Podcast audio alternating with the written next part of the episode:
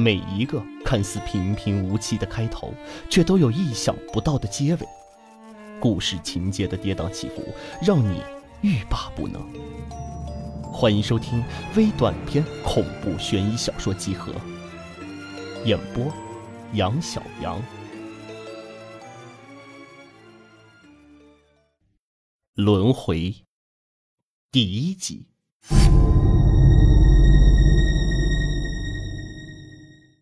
早已失明的你，却突然有一天恢复了视力。不过奇怪的是，脑海里有一个声音对你说：“别告诉他们你看得见。”你对脑海中的声音感到诧异，但并没有放在心上，仅当作是狂喜之余产生的幻听。夕阳透过窗户，把房间照得昏黄。你贪婪地用视线扫过墙上那褪色的海报、书桌上整齐排列的书籍，以及床头柜上摆放的一朵鲜花。此时你才发现，万物在你看来是如此的可爱，你恨不得把它们都装进自己眼睛里。过了好一会儿，你的喜悦被一阵铃声打断。桌上的闹钟提醒你，此时已是下午，天色将暗。你打算下楼去走走，看看那夕阳无限好的黄昏，也看看街上来来往往的行人。而临出门时，你扫了一眼墙角的盲杖，并没有选择携带。但还未开门，你的父母就推门而入。你虽然有些奇怪，父母怎么比平时下班早了一些，但没有多言。你兴冲冲地告诉他们你恢复了视力，他们也很高兴，甚至为你做了一顿丰盛的大餐。这一餐你吃得很高兴，甚至和父母说了许多平日里没有说过的话，而他们只是听着，默默点着头，并没有多说什么。可能是因为开心，你晚上睡觉的时候嘴角都是带着笑的。意识昏昏沉沉中，好像过了很久，又好像只是一瞬间。当你再次睁开眼，眼前是温柔的橘光，而你。正坐在书桌前的椅子上发着呆。这时，有个声音突然在你脑海中响起：“别告诉他们你看得见。”你愣愣地看着闹钟，此时显示的时间是下午。这便是你的第一次死亡。而这一次，你清楚地听到了那个声音。你恍惚了一瞬，赶紧追问：“你是谁？”没有回应。而你视线扫过房间时，产生了怪异的感觉，比如墙上的海报是一张科比投篮的瞬间，你明明记得科比是双手持球，而画面中的却是单手；又比如桌上的书籍是打开的，而里面满是模糊的字迹，还有大段大段的空白和错别字。正当你感到不对时，桌上的闹钟又响了。铃声回荡在空荡的房间里，窗户明明是关着的，你却感到分外的凉意，仿佛有股看不见的风从窗户外吹了进来。这次你没有选择出门，而是稍微冷静一下，而时间很快又过去了十分钟。不过奇怪的是，这段时间你的父母并没有回来。你开始怀疑自己是不是多心了，也许之前所发生的一切都只是一场梦。于是你决定下楼散散步，但就在握住门把手的那一刻，门被打开了。你的父母推门而入，你们对视着，接下来的一切也就顺其自然的发生了。你告诉他们你的视力已经恢复，他们高兴的为你做了一顿大餐，但在他们热烈的目光中，你却兴致缺缺。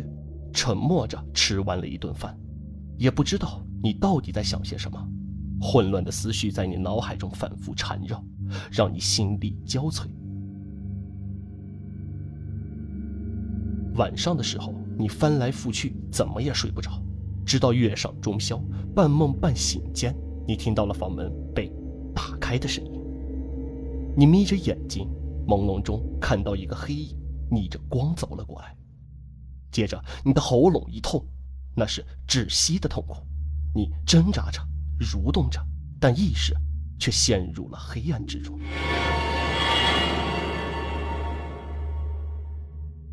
你猛地睁开眼睛，大口喘着粗气，双手捂住喉咙，一阵心悸。心脏猛烈的跳动告诉着你，你自己的心情并不平静。就在这时，有个声音突然在你脑海中响起：“别告诉他们，你看得见。”你慌张地看向时钟，此时显示的时间仍是下午。这是你的第二次死亡。那种真实的痛苦，让你不再怀疑死亡回归的真实性。于是，你开始思考一些问题：首先，你是被谁杀死的？父亲、母亲，还是其他的人？其次，为什么会有人要杀你？再次，死亡回归和各种诡异的事情，到底是怎么回事？最后，也是最重要的一个问题：你应该怎么做？前几个问题都无从下手，你只好从最后的问题入手来思考应对之策。你先在脑海中呼唤了那个声音，发现未果后，你决定听从他的意见，继续假装茫然，按兵不动。你花了几分钟时间控制好了情绪，拿起手边的盲杖，准备在你父母回家之前出门。你小心翼翼地、缓步地走到门口，准备从猫眼里向外探查情况。客厅里静悄悄的，只有秒针转动的声响，而那声响一声声的敲在你的心房上。你屏住呼吸，死寂的氛围让你的心跳不自觉的加快。你的眼睛渐渐贴近猫眼，你甚至下意识的咽了口唾沫。而从那狭小的孔洞里，你看到的是两个面容呆板的人，像木头一样站在门口。那正是你的父母。你决定继续不动声色，却发现门口的男人突然动了一下，咧开了嘴，露出了诡异的笑。紧接着，猫眼上猛地出现一只眼睛，与你隔门相对。你被吓了一跳，心脏仿佛骤然停了一下。一瞬间，你不知哪来的勇气。直接打开了门，而门口站着的父母杵在那里，无声无息的，好像从来未曾动过。接着，你用盲杖探路，假装没有看到他们。然而，在你看不到的后背，他们僵硬的一寸寸的转过头，视线则直勾勾的盯着你。终于，你的手摸到了楼梯扶手。心中莫名松了口气，心想终于可以下楼了。但下一瞬间，你感到背后突然传来一股强大的推力，你直径摔下楼梯，甚至来不及体验疼痛，就眼前一黑，失去了意识。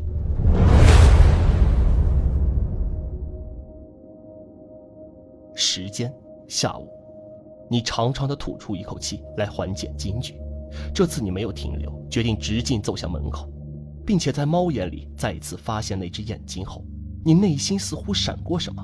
不过最终你还是开了门。时间下午，你若有所思地睁开眼，接连两次的死亡让你意识到了什么。你视线透过窗户望向了无垠的黄昏。这便是你的第三和第四次死亡。你开始怀疑。他们是不是你的父母？因为你的父母会阻碍你出门，并且这与时间无关。这一点已经在接连几次死亡中证实了。而随着铃声的响起，你开始想的更多，但每一次对过去的回忆都会让你头痛欲裂，就好像身体在用疼痛抗拒着回忆。你甚至想不起来自己失明多久，是何原因。无奈下，你放弃了思考。不过，这背后浓厚的疑云却激发了你的探索欲。你发誓一定要查个水落石出。而既然门走不通，只好另寻他路，比如窗户。你家住在六楼，相对那些高层来说，并不算太高。加上每一层都有开放的阳台，完全可以借助绳索下去。仅花了半个小时，你就把床单、被套一类的纺织物拧成了一股结实的长绳，并固定在了壁挂上，做了一个简单的塑胶装置。这时候时间又到了，和过去相同，你的父母在这时回家并开始做饭。你隔着卧室门对他们喊了一句：“今天你不饿，晚上吃饭不用叫你。”在听到肯定的答复后，你放下心来，于是踩着书桌，蹑手蹑脚地爬到窗子上，握住绳索，绷紧身体，一寸寸地往下挪动。夕阳打在你的身上，在这十几米的高空中，相较于恐惧，你感到更多的却是自由。你好像比你想象的更厉害，仅仅几分钟后，你就已经下降到了五楼的高度。接下来，你只需要跳进五楼的阳台，就能从屋内打开门，然后下楼了。而五楼住着的是一个上晚班的小姐姐，工作时间是从晚上六点到凌晨两点。平日里，你和她聊过多次，知道她的作息时间，深知此刻的她是不会在家的，所以你不会被发现，可以放心的行动。你控制好呼吸，准备好最后的下降。在下一刻，你视线的下方，眼角的余光中，一只手臂从阳台上伸了出来，抓住了绳子。你感到一阵剧烈的摇晃，在跌落的前一刻，你看到了一张没有生气的脸。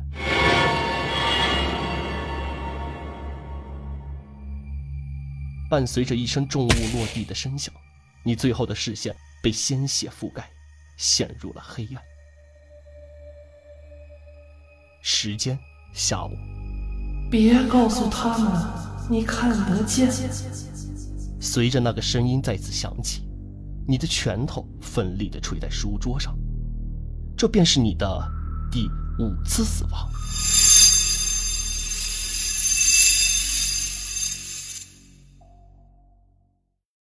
本集播讲完毕，喜欢的话可在评论区留言或者订阅哦。